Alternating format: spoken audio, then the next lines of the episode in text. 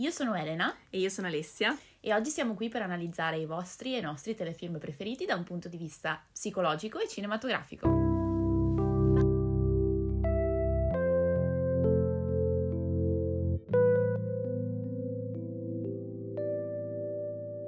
Siamo tornate dopo un periodo di assenza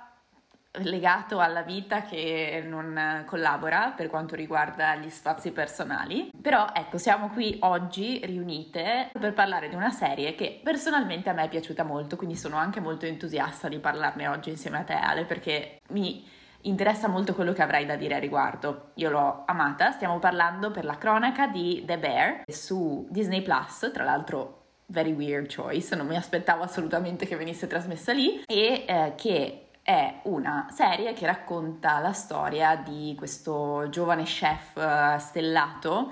di nome Carmen, che si ritrova a dover gestire improvvisamente il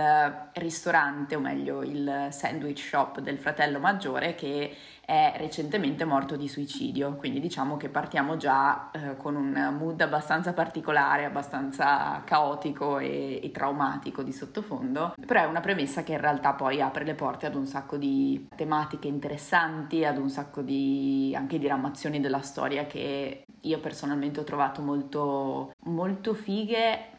ma anche da un punto di vista, diciamo, psicologico. Ci sono tante tematiche che adesso avremo modo di approfondire, che credo lasciano davvero spazio a dei dialoghi interessanti. Sì, anch'io sono molto molto contenta di partire da questa serie, anche per il fatto che, siccome è stato lo stress della vita a impedirci di registrare puntate prima di questo momento, mi sembra la serie più adatta. Io credo uno degli show più stressanti che io abbia mai visto in vita mia, e pensavo di iniziare, tra l'altro, appunto da questa frase presa da una recensione del The Guardian, che è un giornale inglese, in cui dicono appunto che per guardare questo show gli spettatori avranno bisogno di dei farmaci per l'acidità di stomaco, possibilmente del diazepam e sicuramente ogni tipo di medicina per la tachicardia. Quindi penso che lasci intendere parecchio già. È una serie che, appunto, come anticipava Elena, è su Disney+, che è un canale strano, concordo, ma deriva dal fatto che il canale americano Hulu, che è quello su cui va originariamente in onda The Bear, ha un accordo con Disney+, per cui tutto quello che in America andrebbe in onda su Hulu, in Europa è su Disney+, quindi si spiega parzialmente così la motivazione, anche perché appunto mi fa ridere che ogni tanto Disney+ abbia anche tipo cose horror, perché per me è un'incongruenza che non riesco a superare e penso anche forse gli esperti di marketing di Disney+ hanno a che fare giornalmente con questa grande sfida. The Bear di per sé è una serie dramedy, quindi un po' drammatica, ma con degli aspetti comici anche abbastanza importanti, e degli episodi variabili che vanno dai 25 minuti, che è una durata un pochino più consona alle serie comiche, fino a episodi di un'ora. Elena appunto ne ha un pochino anticipato la trama. È uno show che fa leva sull'interesse per il mondo della cucina, che negli ultimi 10 anni ha trovato un grande fandom. Penso che sia un po' il mondo del true crime, il mondo del cibo che regnano sovrani sull'intrattenimento, quindi show molto famosi come possono essere Masterchef o Chef's Table, e in particolare negli ultimi 2 anni sono state create, sono un po' quelle cose che a Hollywood si chiamano produzioni parallele, per cui succede che tante nuove uscite finiscano a parlare un po' degli stessi temi inconsapevolmente, quindi si creino dei trend. E uno che mi è venuto in mente appunto riflettendo è questo film che si chiama The Menu, che è uscito l'anno scorso, che è una specie di horror satira che riguarda sempre la pressione a cui è soggetta la gente che lavora nella ristorazione. E un altro film inglese che si chiama Boiling Point, che dovreste avere disponibile su Netflix, di cui al momento stanno facendo anche una serie TV, che mi fa molto ridere perché è molto simile all'idea di The Bear, però loro ci provano, da questa parte della manica dicono vai, che è un film assurdo, tutto girato in una ripresa, che segue lo staff di questo ristorante in una serata particolarmente piena, diciamo. Ti fa uscire di testa da quanto è intenso, e quindi secondo me ci sono molti punti in comune anche con The Bear. Perché appunto nel momento in cui il protagonista Carmen prende in mano questo sandwich shop che gli è stato lasciato in eredità, si trova, diciamo, a gestire una situazione più grande di quella che si aspettava, e lui è uno chef stellato, riconosciuto come uno dei migliori del suo campo, che all'inizio della serie, prima di ritrasferirsi a Chicago, lavorava per quello che era riconosciuto come il miglior ristorante al mondo. Quindi, diciamo, è una persona abituata ad essere immersa in situazioni di pressione psicologica. E appunto uno degli aspetti più interessanti a livello tematico dello show, come ci dà anche l'incipit, è quest'idea di eredità, sia in senso concreto, cioè il ristorante che viene lasciato in mano a Carmen, ma anche nel senso di i traumi, le ferite, ma la storia che ci portiamo appresso, che deriva da come siamo cresciuti, dalla famiglia che abbiamo avuto intorno, e il modo in cui questo poi va a formare la nostra personalità, le aspettative che ci portiamo sulle spalle. E quindi vediamo nel percorso di Carmen e degli altri personaggi che gestiscono questo lutto, perché comunque lo staff del sandwich shop, che loro amichevolmente chiamano The Beef, erano tutte persone che avevano un rapporto con Michael, il fratello morto suicida, e quindi in questo percorso che loro fanno di lutto, di guarigione, si vanno ad esplorare idee che hanno a che fare con ovviamente i rapporti familiari, i rapporti fra fratelli, il modo in cui riusciamo o non riusciamo a ritagliarci uno spazio nella nostra famiglia crescendo, e il modo in cui questo ci impatta a lungo termine. E nel presente dello show Carmen in particolare riesce a riprendere quest'idea di famiglia, non con la sua famiglia biologica, anche se in parte c'è anche quello, ma con questa famiglia scelta, diciamo, che è la brigata della paninoteca, che a primo impatto sono un gruppo di chef super disciplinati, abituati a fare le cose in modo disorganizzato, che non lo vedono come un vero e proprio lavoro, diciamo, piuttosto che un qualcosa che fanno per arrivare a fine mese, quindi molto molto lontani e rimossi dal mondo severo e perfezionista da cui arriva invece Carmen. E nel corso delle 2 stagioni che sono uscite per il momento, vediamo questa famiglia lavorativa, fra virgolette, trasformarsi da un qualcosa di molto disfunzionale a un sistema funzionale. Immagino che poi tu ne parlerai molto meglio, molto più a fondo, però appunto è uno show che è super interessante, perché funziona davvero su tantissimi livelli, nel senso che ovviamente c'è l'interesse per il mondo della cucina, l'interesse per il mondo della ristorazione. La trovo sempre una cosa molto affascinante quando uno show riesce a farmi immergere in un mondo di cui so poco e niente, ma riesce a farmi capire che cosa ci sia di attraente in questo tipo di carriera, in questo tipo di mestiere. E a livello emotivo questa ambientazione è anche una riflessione su come la ristorazione possa essere una vocazione, possa essere un talento, mentre molto spesso è un po' un mondo diviso fra il mondo della celebrità, quindi magari chef super famosi, ristoranti stellati, versus invece il vederlo come un mestiere di basso livello, no? Un qualcosa in cui ricadere in mancanza di altre ambizioni, un mestiere che tutti possono fare, il famoso dopo l'università vado a lavorare dal McDonald's, no? Quel tipo di mentalità lì. E quindi, diciamo, si districa un pochino con questa ambivalenza, ma una cosa molto bella appunto è come secondo me riesce a comunicare quest'idea di vocazione, di amore per il cibo, e di come il cucinare diventi un atto di servizio e di amore. Nella seconda stagione lo paragonano anche al prendersi cura, per esempio, di pazienti in ospedale, cioè un qualcosa che si fa come modo di prendersi cura delle persone, dei clienti in questo caso, ma anche di quelli che abbiamo intorno nei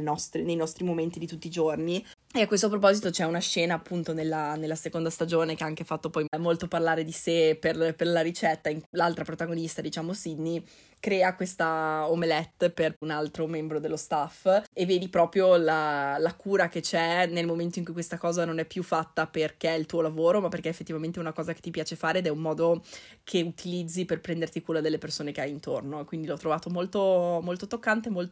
ben elaborato da quel punto di vista. E se da una parte appunto abbiamo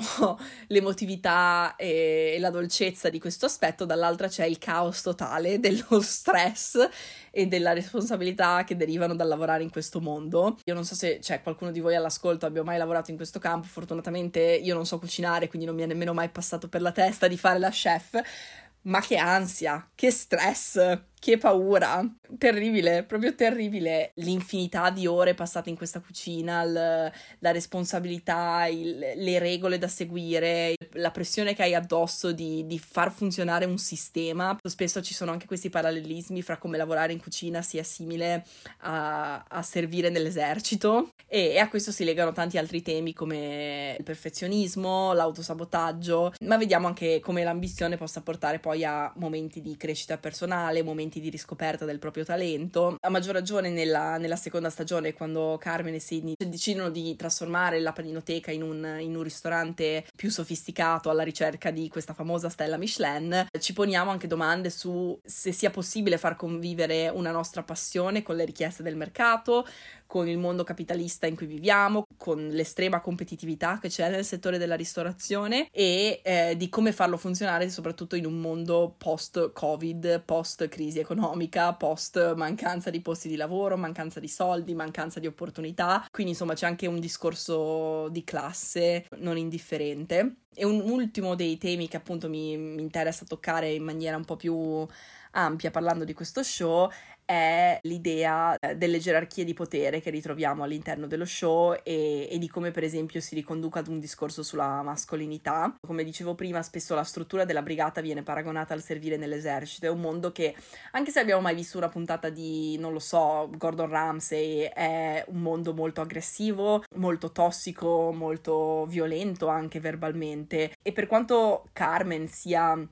disposto, diciamo, ad accogliere dei cambiamenti, è comunque un sistema in cui lui è cresciuto ed è stato educato secondo determinate regole. Quindi ha spesso per esempio dei flashback di quando lo chef che gli faceva da mentore, del modo in cui lo trattava, del modo in cui lo denigrava, lo abusava verbalmente. E quindi quando insieme a Sydney decide di introdurre un nuovo sistema all'interno della cucina di The Beef, vediamo come questo sia un sistema volto al cercare di fomentare eguaglianza e rispetto fra le varie persone che fanno parte della cucina. Quindi per esempio c'è il fatto che tutti si chiamino chef a vicenda come segno di rispetto, per quanto in realtà poi ci siano dei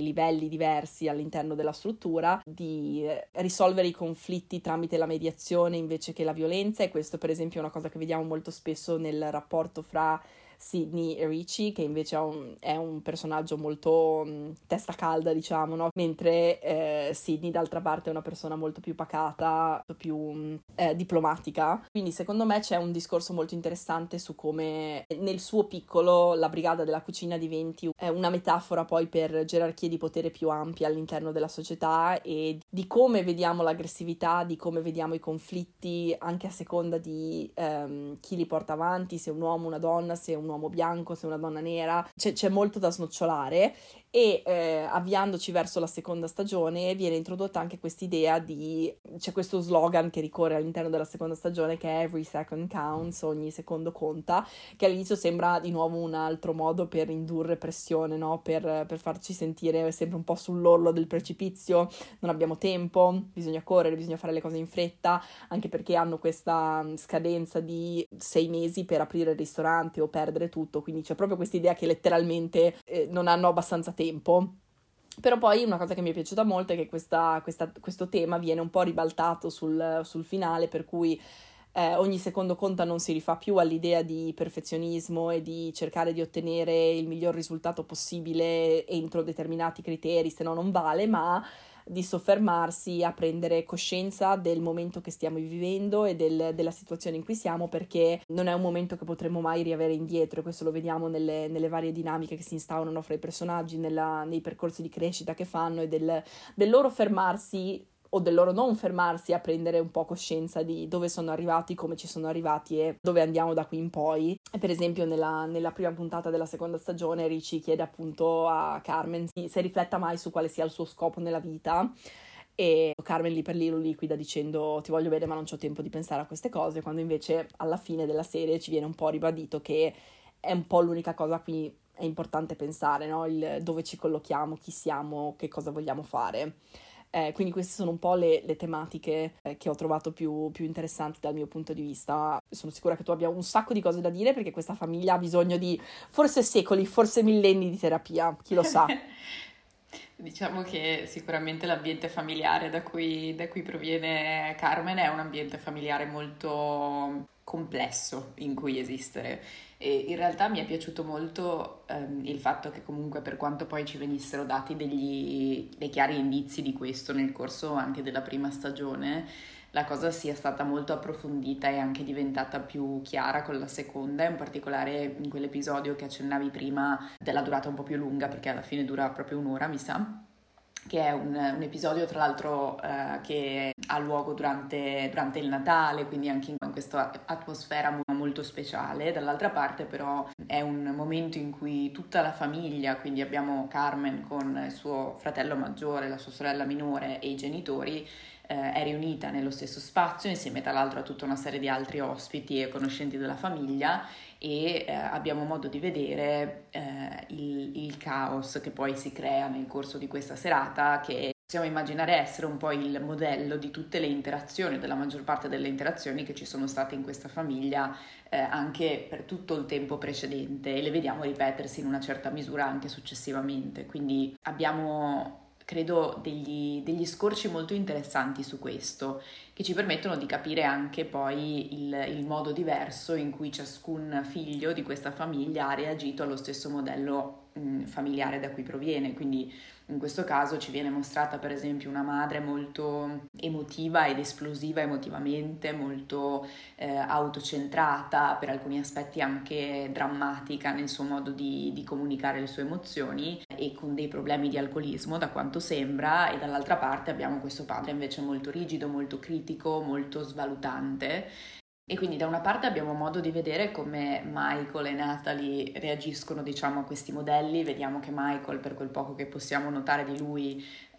sembra essere una persona da una parte molto vulnerabile, dall'altra anche reattiva, ma allo stesso tempo che fatica a confidarsi e ad aprirsi con le persone che ha intorno, e sappiamo che la sua storia comunque si conclude con un gesto estremo come il suicidio. Dall'altra parte abbiamo Natalie che invece sembra essere molto propensa alla cura e molto attenta a tutto quello che gli altri sentono, quindi è un po' questa figura, diciamo, che si prende cura di tutti proprio da un punto di vista emotivo, quasi materno vorrei dire per alcuni aspetti. Carmen sembra essere un po' a metà tra i due, per cui è una persona molto, molto ambiziosa, come avremo modo di vedere, ma è una persona anche che fa molta fatica a stare in un contesto relazionale fidandosi degli altri, e questo ovviamente incide in maniera importante nella sua esperienza all'interno di questo ristorante. Avremo modo poi di approfondire ulteriormente i vari personaggi, ma diciamo che quello che possiamo dire ora in maniera più generale è che lo show ci mette davvero in luce come ci siano dei modelli relazionali che vengono tramandati di generazione in generazione, e come questi vadano ad impattare in misura enorme nella vita dei personaggi, dei protagonisti di questa storia. Oltre a questo, ecco, poi lo accennavi anche già tu, ma sicuramente il concetto di famiglia è uno di quelli intorno ai quali si costruisce tutta la storia che noi vediamo. In particolare c'è questo confronto in un certo senso tra la famiglia di sangue, che è quella che abbiamo avuto modo di vedere, che vi ho descritto fino a poco fa, che Carmen ha avuto modo di sperimentare, e dall'altra la famiglia che Carmen si sceglie o che ha modo di costruirsi nel corso dello show, che è rappresentata proprio dalle persone che lavorano con lui in questo locale. E quello che trovo particolarmente azzeccato è che vediamo come lui viene da una famiglia molto caotica e si inserisce dall'altra parte in un ambito lavorativo che invece è molto preciso, attento, fatto come dicevi tu di regole anche molto rigide e molto ferree, no? Sembra quasi un tentativo di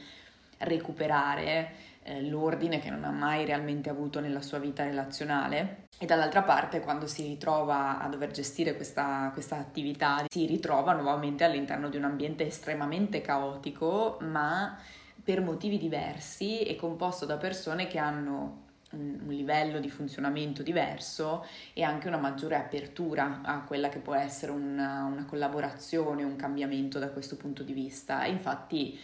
gradualmente nel corso delle due stagioni vediamo come quello che inizialmente sembrava un gruppo discutibilmente assortito e con numerose difficoltà di collaborazione diventa un gruppo coeso, in cui effettivamente sembra esserci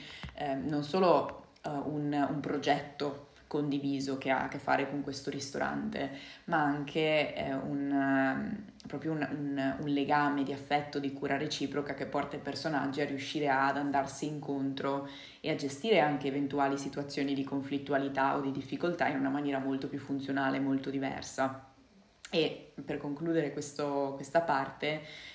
credo che si aggiunga anche un pezzettino che ha a che fare con il tema della cura, di cui parlavi anche tu prima, no? Il cibo diventa un pochino un simbolo di questo, ma diventa anche molto altro. Credo che renda proprio l'ambiente del ristorante un ambiente sicuro per i personaggi, tanto che molti di loro poi un pochino trovano lì la loro quotidianità, trovano lì la loro passione, il loro obiettivo di vita, ritrovano anche una direzione rispetto ai propri desideri, alla propria identità, e credo sia molto significativo. Credo che diventi in un certo senso una nuova casa per queste persone, che tra l'altro hanno modo di costruire anche insieme, correndo un po' contro il tempo, e questo è un progetto comune, dove la progettualità comune, intesa in quest'ottica, è uno degli elementi fondanti di una qualsiasi relazione intima a lungo termine. Quindi credo sia molto significativo che per loro ci sia, diciamo, questo progetto, con tutto quello che comporta anche a livello di coinvolgimento emotivo. Molto dolce. Diciamo che in generale, se si parla di famiglie scelte, di così gente ai margini della società che si trova e si aiuta a vicenda e costruiscono qualcosa di nuovo, non lo so, è sempre un tema che mi prende, che mi coinvolge molto. Oh. Volevo approfondire un pochino l'aspetto più tecnico dello show, anche per riflettere su come effettivamente i temi e le sensazioni di cui parlavamo prima vengano comunicate. Il creatore dello show è Christopher Storer, che in realtà aveva fatto qualche progetto prima di questo, ma niente che gli avesse dato particolare visibilità. Viene da un background di documentarista, che secondo me porta un pochino quell'occhio molto, molto veritiero, molto dettagliato nel modo in cui rappresenta poi il mondo della cucina, no? Nel senso che c'è molta attenzione ai dettagli, molta attenzione all'essere verosimili nel modo in cui funziona una cucina nella vita reale. Uno degli aspetti interessanti dal punto di vista tecnico è che il direttore della fotografia, che ha girato la maggior parte degli episodi, si chiama Andrew Wehde, e per anni prima dello show ha lavorato nel settore pubblicitario dei ristoranti stellati. C'è proprio quell'impronta visiva nel suo curriculum, che tra l'altro è una cosa che avevano già fatto con quel film che ho menzionato prima, The Menu, dove in quel caso il direttore della fotografia era lo stesso di Chef's Table. Quindi è figo che riprendano effettivamente quell'approccio documentarista o commerciale, insomma, se si parla di pubblicità, ma venga poi rivisto in chiave fiction, e quindi insomma gli venga dato un altro scopo, che non è soltanto di oddio com'è bello il cibo, voglio andare a mangiare lì. Però ecco, alcune delle tecniche che sono applicate all'interno degli episodi sono il fatto che ci sia un costante sovraccarico sensoriale, che è una cosa che mi manda in crisi totale.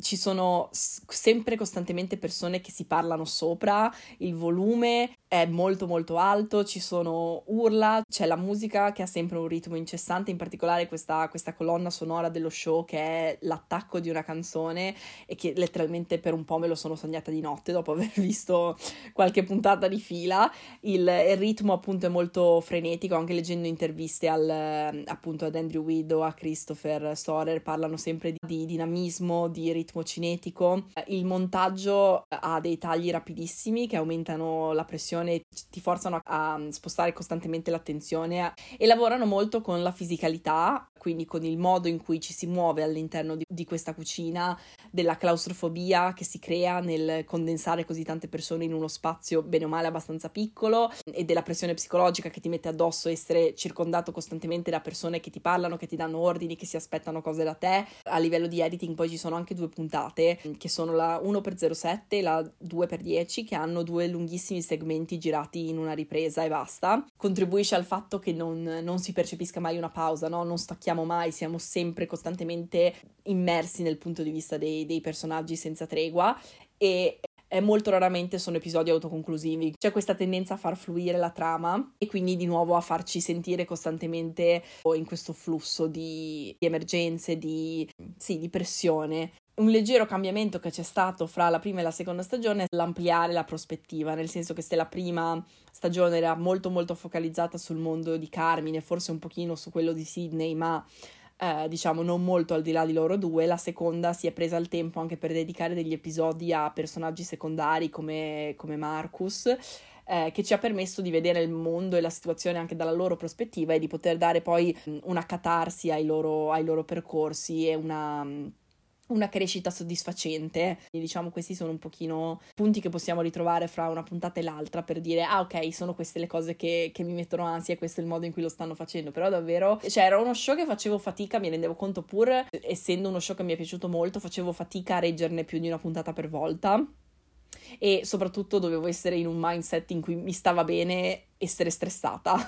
Cioè, sai quando tipo ti metti lì e mi dici stasera mi guardo una roba per rilassarmi? Ecco, questo non è quel tipo di show. Non ho mai lavorato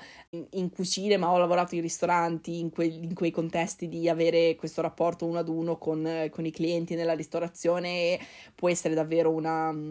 batosta, può essere molto molto intenso e farti sentire parte di una macchina, diciamo, non più un essere umano tridimensionale con dei pensieri e delle emozioni, ma un po' trattato come la persona che ti porta il piatto al tavolo, no? È molto, sì, molto deumanizzante in un certo senso, ma sicuramente nel, ok, siamo tutti parte di un macchinario che deve funzionare, quindi in questo momento tu hai questo compito e se non lo fai bene tutto l'intero macchinario fallisce per colpa tua. Sì, è devastante. Infatti io ho sentito molto la pressione di questo aspetto prevalentemente. C'è stato un episodio in cui c'era una parte della puntata dedicata o incentrata insomma su Marcus, che doveva preparare i dolci ed era distratto a fare le ciambelle perché si era focalizzato sul voler fare quello, e io mi ricordo proprio di averlo vissuto con un'angoscia perché lo avrei preso e messo a fare il suo lavoro come doveva farlo immediatamente, ma solo per l'ansia che il pensiero che lui stesse facendo qualcos'altro mi causava in quel momento, perché mi aspettavo poi un qualche tipo di disastro successivo in conseguenza a questa distrazione, quindi anch'io l'ho trovato molto, molto coinvolgente da quel punto di vista. Ho anche apprezzato molto quel cambiamento che segnalavi tu tra la prima e la seconda stagione, in cui c'è un approfondire maggiormente anche le storie dei personaggi secondari, che in qualche modo ho avuto l'impressione che ricalcasse un po' lo sguardo di Carmen rispetto alle persone che ha intorno, perché nella prima stagione credo che tutto sia molto più focalizzato sul trovare un modo per far funzionare questo sistema estremamente problematico ed estremamente caotico in un modo che effettivamente sia sostenibile per tutti, e quindi si lavora molto più su quell'aspetto di concretezza e di organizzazione, tralasciando invece maggiormente l'aspetto, diciamo, umano, relazionale, mentre nella seconda parte della storia, nella seconda stagione, anche Carmen ha la possibilità di uscire un po' da quella dimensione di emergenza per cui tutto è unicamente sulle sue spalle, parallelamente al suo rendere partecipi da un punto di vista concreto e organizzativo gli altri membri dello staff, sembra che possa vederli anche da un punto di vista più umano e più completo, diciamo. Tra l'altro non abbiamo detto, ma è una serie che ha avuto un successo di critica e di pubblico enorme. Tra la prima e la seconda stagione c'è stato un salto notevole di gente che lo seguiva, di recensioni, attenzione alla serie, quindi ho anche rispettato l'ampliarsi a livello di personaggi, ma non ampliarsi necessariamente a livello di budget o di idee, cioè sono comunque rimasti focalizzati su questa cucina senza necessariamente dire ok, abbiamo più soldi, abbiamo più seguito, facciamo qualcosa di, non so, più straordinario. Sono anche curiosa di sapere come questo si evolverà ulteriormente con una terza stagione, che è stata confermata tra l'altro, quindi arriverà a stressarci nel 2024, presumo. Secondo me lo scatto più notevole nella seconda stagione è stato vedere quante guest star famose abbiano incluso, nel senso che solo nell'episodio che dicevi tu di Natale c'erano Jamie Lee Curtis, c'erano Sarah Paulson, John Mulaney, c'era persino Olivia Colman, che così aveva un giorno off e ha deciso di volare dal Regno Unito all'America per fare la chef in The Bear, va bene? Però ecco, diciamo che quella è stata l'unica cosa che secondo me ha fatto notare quel salto di qualità a livello di budget, poi non di qualità della storia, però ho apprezzato che siano rimasti fedeli al loro universo e neanche al fatto appunto che la maggior parte dell'azione poi prenda piede nella cucina. Allora, per quanto riguarda i personaggi, oggi abbiamo deciso di focalizzarci prevalentemente su quelli che sono un po' i due protagonisti della storia e anche i due principali gestori, diciamo, di questa macchina infallibile che è The Bear, che sono Carmen e Sydney. Di Carmen abbiamo un po' già parlato, abbiamo già accennato delle cose, ma per entrare un po' più nel dettaglio, di Carmen abbiamo già detto un po' di cose prima, ma per entrare più nel dettaglio, come appunto avevamo accennato, possiamo dire di lui che sicuramente è un personaggio che manifesta questa grande ambizione a livello lavorativo, è molto determinato, ha anche un ruolo di leadership, specialmente appunto all'interno del ristorante, ma allo stesso tempo è un leader un po' traballante per alcuni aspetti, perché se riesce comunque ad avere molta fiducia su quelle che sono le sue capacità personali di gestione della situazione, anche proprio da un punto di vista culinario, anche per la grande formazione che ha avuto e per i riconoscimenti che ha ricevuto durante questo tempo, dall'altra sembra fare molta più fatica a fidarsi delle persone che ha intorno, dei suoi colleghi e delle sue colleghe, e questo in realtà è un aspetto che lo definisce non solo all'interno dell'ambiente lavorativo, ma un pochino in generale per quello che possiamo vedere delle sue relazioni. Se volessimo parlare di attaccamento, potremmo sicuramente dire che lui propende maggiormente verso una tendenza all'evitamento nelle relazioni, tanto che anche quando poi lo vediamo iniziare questa relazione sentimentale con Claire, inizia subito questa relazione tirandosi indietro dal contatto, in qualche modo dando a lei un numero sbagliato, nonostante abbiamo potuto percepire sin da subito un legame, un'affinità, un collegamento tra di loro. Possiamo vedere come, oltre a questo aspetto di evitamento all'interno delle relazioni, c'è in realtà poi anche un desiderio di entrare in relazione, di stare in intimità con l'altro, quindi oscilla tra queste due dimensioni, in cui possiamo vedere che da un certo punto di vista ricerca la vicinanza, ricerca dei momenti di intimità, è anche capace di stare effettivamente in questi momenti di intimità. Dall'altra parte si ritrae quando diventa troppo, e specialmente nei momenti di tensione, nei momenti di forte stress, un po' come possiamo vedere nell'ultimo episodio della seconda stagione, tende molto a riutilizzare quelle che sono un po' le sue strategie disfunzionali anche a livello relazionale, diventa molto autosabotante, diventa molto focalizzato per esempio esclusivamente sulla carriera, su quello che deve fare, sul suo dovere, su quello su cui effettivamente può avere un controllo. C'è questo timore quasi di stare a contatto con un aspetto emotivo che, per quella che è anche stata la sua storia personale e familiare, è ovviamente un aspetto emotivo che porta con sé molta paura e molta disorganizzazione. Abbiamo visto che questi genitori così esplosivi da un punto di vista emotivo non sono stati di certo capaci di creare un ambiente sicuro in cui poter pensare che le emozioni possono essere espresse in un modo che non sia distruttivo, che non sia disarmante per l'altra persona, e quindi vediamo che a sua volta lui trova molta difficoltà in questo, e credo che una parte della sua storia, del suo percorso all'interno di queste due stagioni che abbiamo potuto vedere abbia a che fare con il riuscire gradualmente a fidarsi delle altre persone. Ovviamente questo poi raggiunge l'apice anche nell'area sentimentale con la relazione con Claire, ma lo vediamo molto anche nel lavoro con Sydney, con Richie, con tutti gli altri membri, diciamo, dello staff, e anche con la sorella. Quindi c'è una graduale apertura, un graduale lavoro su di sé per arrivare a questo risultato. La sensazione che spesso io ho provato guardandola è stata proprio una sensazione di tenerezza, quasi di voglia di abbracciarlo e di tenerlo protetto sotto una campanina di vetro, che in realtà mi ha riportato chiaramente ai tempi di Winchester, amore della mia vita, il mio personaggio preferito in assoluto, per chi non lo sapesse. Però ecco, credo che ci siano questi tratti condivisi proprio, no?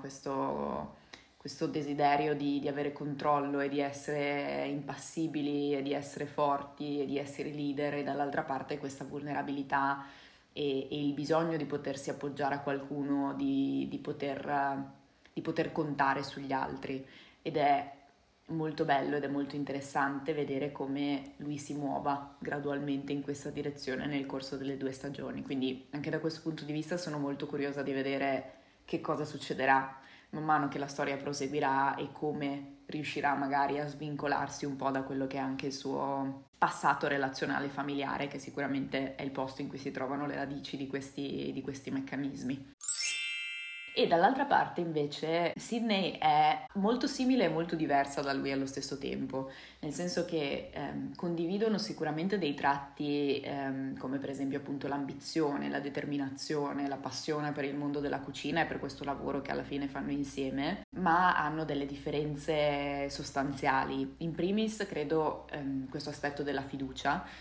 perché se Carmen, come dicevo poco fa, tende ad avere poca fiducia negli altri e a fidarsi un pochino di più di sé, almeno dal punto di vista lavorativo, Sydney tende ad essere molto più insicura per quanto riguarda le sue capacità e le sue abilità, e lo vediamo spesso all'interno dell'ambiente lavorativo in cui risulta sempre un po' titubante quando le vengono magari assegnati dei ruoli più di controllo, diciamo, di organizzazione, o quando le vengono dati dei compiti importanti. È come se non si sentisse completamente meritevole di queste responsabilità che le vengono attribuite, e quindi tendesse un po' a sottovalutarsi o comunque a tirarsi indietro nella misura in cui può farlo. Dall'altra parte è anche molto capace di mettersi in gioco, e la sua storia da questo punto di vista all'interno delle due stagioni sembra andare in questa direzione, quindi quasi in modo complementare a quella di Carmen. Lei sembra invece lavorare per acquisire sicurezza in sé e per sentirsi effettivamente ok all'interno di questo ruolo importante che le viene dato all'interno del locale, e credo sia anche per questo che loro due hanno un rapporto un po' di, come dire, tira e molla, ma allo stesso tempo sono molto sintonizzati e si comprendono molto per alcuni aspetti, e riescono in qualche modo anche a darsi reciprocamente quello di cui hanno bisogno. Un altro aspetto che li differenzia, che sicuramente poi gioca un ruolo importante nel modo diverso che hanno di funzionare, di pensarsi e di pensare all'altro, è che Sydney è una figlia unica ed è orfana di madre, quindi vive solamente con il padre, e di conseguenza è abituata ad avere con lui un rapporto 1 a 1, quindi possiamo immaginarci un contesto familiare da una parte sicuramente con dei momenti di difficoltà non da poco, ma dall'altra anche un contesto più ristretto, meno caotico, meno imprevedibile, e quindi un po' contrapposto invece alla situazione in cui è cresciuto Carmen. Si nota, credo, anche nel modo in cui lei invece vive l'ambiente caotico del ristorante, in cui se Carmen è travolto ma riesce in qualche modo a tenere, a controllare, a mettere ordine, a sostenere questa pressione, lei molto più di frequente tende a sentirsi travolta, a non sapere bene come muoversi, a soccombere, diciamo, a questa pressione, a faticare ogni tanto a dare significato, a dare senso alle interazioni che ha con i suoi colleghi. E man mano che le cose proseguono, invece, parallelamente con questa maggiore sicurezza che lei sviluppa in sé, riesce anche a reggere molto meglio il confronto con gli altri e a navigare molto bene questo ambiente insostenibile in cui è inserita, quindi credo sia proprio un percorso complementare in un certo senso a quello che fa Carmen. Spaziali entrambi, e mi dà una soddisfazione immensa vederli contrapposti l'uno all'altra come personaggi, perché appunto, come hai detto tu, sono sia speculari che per assurdo agli antipodi nel modo in cui poi esprimono le proprie personalità, il proprio modo di comportarsi, di relazionarsi.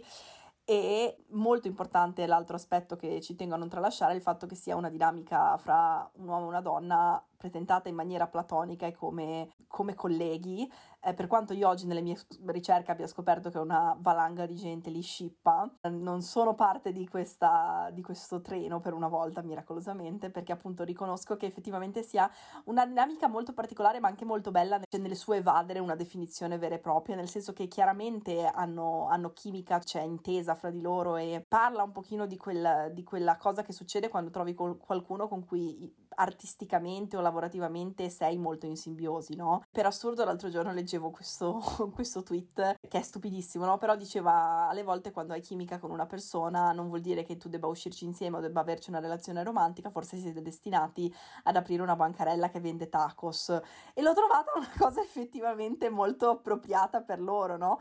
Anche verso la fine della seconda stagione c'è questa scena molto bella in cui parlano e si confrontano seduti sotto un tavolo mentre aggiustano le gambe del tavolo, ed è proprio quel livello di rispetto e di riconoscersi a vicenda come una persona alla pari, una persona che ti capisce, che capisce i tuoi meccanismi, che secondo me è molto,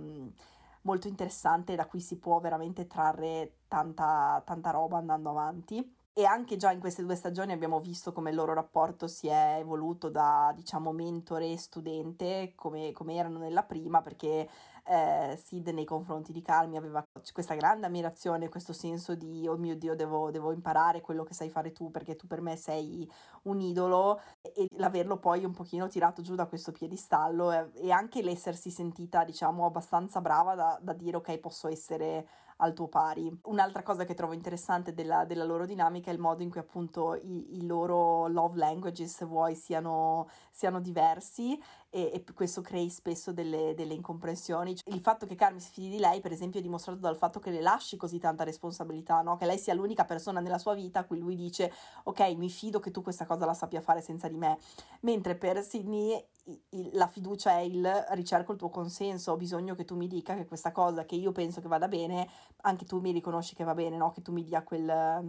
spinta di sicurezza, e quindi vanno proprio un po' a scontrarsi in quello. E un altro aspetto che si rifà un po' a quello che dicevo all'inizio, di come alla fine la cucina sia una metafora per problematiche sociali più ampie, è il modo in cui entrambi si relazionano all'essere in una posizione di potere rispetto alle persone che hanno intorno. E per esempio Sydney fin dall'inizio è molto più insistente nel cercare di creare un clima più pacato in cucina, è decisa ma non è mai aggressiva, ed è anche un po' più brava a mettersi dei confini volendo, quindi quando per esempio si arriva ad un punto di non ritorno è lei che dice ok, io mi licenzio, me ne vado, mi tolgo da questa situazione tossica, no? Ed è più severa con se stessa, come dicevi tu, di quanto lo sia con gli altri, mentre Carmen è molto più propenso anche a questi sprazzi di rabbia, all'aggressività, al dire cose senza riflettere troppo sull'impatto che possono avere sulle persone che ha intorno, e vediamo come poi questa cosa lo porti anche alla sua rovina, volendo nell'episodio finale in cui ha questa litigata molto brutale con Richie,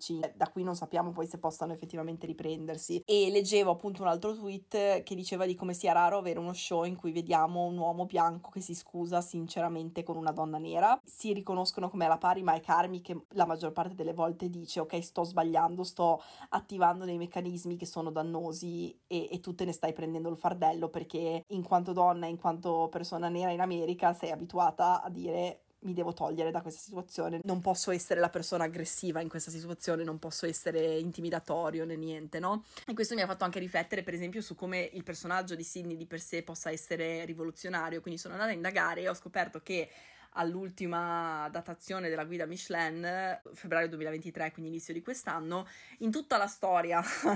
della guida Michelin siano stati soltanto 4 gli chef neri ad aver acquisito una stella Michelin, di cui soltanto una donna di nome Mariah Russell, che aveva questo ristorante tra l'altro a Chicago, che è una coincidenza particolare. Il personaggio di Sydney di per sé ha un obiettivo che è quello di ottenere questa stella Michelin, che nel mondo reale è tuttora pressoché impossibile, cioè è successo una volta, quindi immagino che sia anche un personaggio interessante da scrivere e da interpretare per l'attrice, nel contesto di ok, quali sono effettivamente le caratteristiche che ho bisogno di avere per arrivare ad ottenere questa cosa, ma che devono riuscire a convivere con tutti i vari ostacoli che ho nel mio quotidiano, no? E quindi niente, penso che sia una dinamica molto interessante da vedere, anche un buon modo per riflettere su come la nostra identità di genere, la nostra cultura, la nostra etnia ci conferiscono o meno la sensazione di poterci sentire il capo di qualcuno, e cosa significa essere il capo di qualcuno, in quale modo mettiamo in atto questo privilegio, perché alla fine quello è, no? Cioè siamo responsabili di un gruppo di persone, e il modo in cui ci attiviamo e ci relazioniamo con queste persone al di sotto di noi, fra virgolette, dice molto poi della nostra percezione del mondo e delle gerarchie di potere. Quindi secondo me è super super interessante come dinamica, e no, il fatto che Carmi si chiuda nel frigo nell'ultima puntata l'ho trovato veramente, sai, proprio tipo girone dantesco cioè ti viene indietro proprio tutto un po' quello che ti meriti, e anche lì il fatto che lui abbia questa tendenza a sparire, no? A dire ok, ho i cazzi miei, me ne devo andare, lo puoi fare solo perché sei un uomo, perché nessuno ti può dire no, Dio buono, tu ora prendi il culo e torni in questo ristorante e gestisci questa merda di roba. Che fastidio, te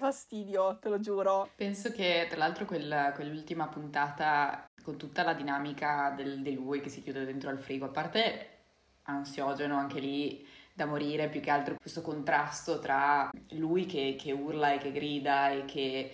dubita di tutti e di tutto dentro al frigo e le cose che invece fuori effettivamente funzionano, quindi di nuovo penso che sia una ottima rappresentazione di quello che effettivamente succede dentro la sua testa nei momenti di emergenza, cioè lo scenario peggiore, no? Mentre fuori effettivamente le cose non stanno per nulla andando male, al di là di quel momento di difficoltà.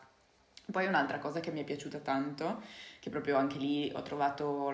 perfetto per riassumere il suo modo di vivere le relazioni, è stato quello scambio con Richie, sempre finché lui era dentro il frigo e Richie era fuori,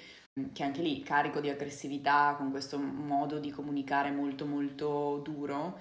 in cui però ad un certo punto si vede che da loro due che si mandano a quel paese a vicenda a mo' di ping pong, Richie ad un certo punto cambia il dialogo e inizia a dirgli ti voglio bene, ho bisogno di te, e lui continua a ripetere vaffanculo ad oltranza, no? Sì, non ascolta nemmeno, ma è proprio una sorta di rimbalzo, cioè io credo sia stato proprio estremamente rappresentativo il fatto che poi ci fosse questo muro tra di loro, cioè lui che in qualche modo ritorna a isolarsi dietro a questi meccanismi protettivi che hanno a che fare con il rifiuto delle cose buone e delle cose morbide che gli arrivano per rientrare in una dimensione fredda, rigida, priva di tutti questi elementi che possono anche essere delle distrazioni, ma che in realtà sono quelli che gli hanno permesso di creare insieme agli altri il ristorante che poi alla fine effettivamente sono riusciti a creare, quindi quello l'ho proprio trovato simbolico. Vorrei dire che forse è stata una delle mie scene preferite dello show in generale, insieme a quella che menzionavi tu prima di lui e Sydney che si stavano al tavolo insieme, che invece credo sia di nuovo una bella metafora di quella reciprocità del rapporto che riescono a sviluppare nel corso delle due stagioni e della parità da un punto di vista di capacità, di responsabilità, di ruoli che effettivamente arrivano a conquistare, a creare a questo punto della storia, diversamente da quella relazione un po' sbilanciata e asimmetrica che c'era all'inizio. Invece per parlare un pochino in generale degli altri aspetti che magari non abbiamo ancora toccato, penso che vada riservato un momento a tutti i personaggi secondari, che secondo me sono uno più spaziale dell'altro, tutti interessantissimi, tutti secondo me stra interpretati bene, con mille sfaccettature. In particolare sono rimasta scioccata dal percorso di Richie nella seconda stagione, che è stato un personaggio che ho trovato insostenibile per tutto il tempo, nemmeno quel tipo di insostenibile che ti fa ridere, proprio solo insostenibile. Penso che in un contesto reale mi avrebbe fatto sbarellare, e invece poi effettivamente quando hanno dedicato questa puntata al suo stage nel ristorante stellato, e effettivamente il vedere come questo mondo dell'ospitalità cliccasse nel suo cervello e capisse cosa c'era da apprezzare, cosa c'era di funzionale, cosa c'era che funzionava per lui nello specifico, è stato bellissimo. Mi ha proprio dato una soddisfazione incredibile. Lui ha fatto un cambiamento a 180 gradi pazzesco, però cioè meritato, non uno di quei cambiamenti che dici no vabbè da dove è uscito fuori, cioè nel momento in cui succedeva, per quanto sia successo di per sé nell'arco di un episodio, hai proprio visto tutti quei passettini fatti che finalmente venivano riscossi. Ha anche aiutato che abbiano usato Taylor Swift come colonna sonora per coronare questo viaggio, però davvero pazzesco. Altri due che mi piacciono tantissimo sono Marcus e Neil, che di per sé sono, cioè, proprio due patatini, proprio ogni cosa che loro fanno io vorrei mandargli 1100 cuoricini. Te lo dicevo prima, ma quando si parla di famiglie scelte, cose così, ci vado sempre molto a bagno. E il ritmo, per quanto stressante, cioè io penso che mi faccia un effetto simile tipo ai video ASMR, per cui, cioè, se non funziona, cioè se ci sono casini, se la gente si urla addosso, preferisco veramente mettermi dei tappi nelle orecchie. Ma quando funziona, cioè quando per esempio c'è Sydney o Richie nel finale che chiamano le comande, che danno perfettamente il ritmo alla cucina, che scandiscono le tempistiche, e lo vedi che questo meccanismo funziona, io penso veramente una delle sensazioni più soddisfacenti della mia vita, cioè vorrei andare in giro e dire a tutti yes chef, corner behind you, cioè veramente io pronta a immergermi in questo mondo solo per la soddisfazione di questo orologio che funziona alla perfezione. Sì. L'effetto secondo me di un video, di un audio ASMR a livello di soddisfazione dei sensi, ecco. Sì, sono d'accordo con te su questo, in realtà su tutto quello che hai detto, perché anche a me per esempio il personaggio di Richie è piaciuto tantissimo, cioè mi è piaciuto tantissimo, no non è vero, ho avuto questo rapporto ambivalente con il suo personaggio, perché all'inizio proprio la sensazione che provavo quando lui interveniva era frustrazione, cioè costante, questo desiderio di dirgli di crescere, no? Perché aveva queste reazioni molto anche infantili per alcuni versi, un po' distruttive, molto testardo rispetto alle sue idee, poco aperto al cambiamento, quindi difficile, l'ho trovato difficile. Però allo stesso tempo è stato molto bello e molto confortante vederlo fiorire, vederlo fare questa evoluzione e anche vederlo trovare un posto per sé, perché l'impressione che ho avuto io era proprio che fosse un po' quello che gli mancava, no? Quindi un posto in cui potersi sentire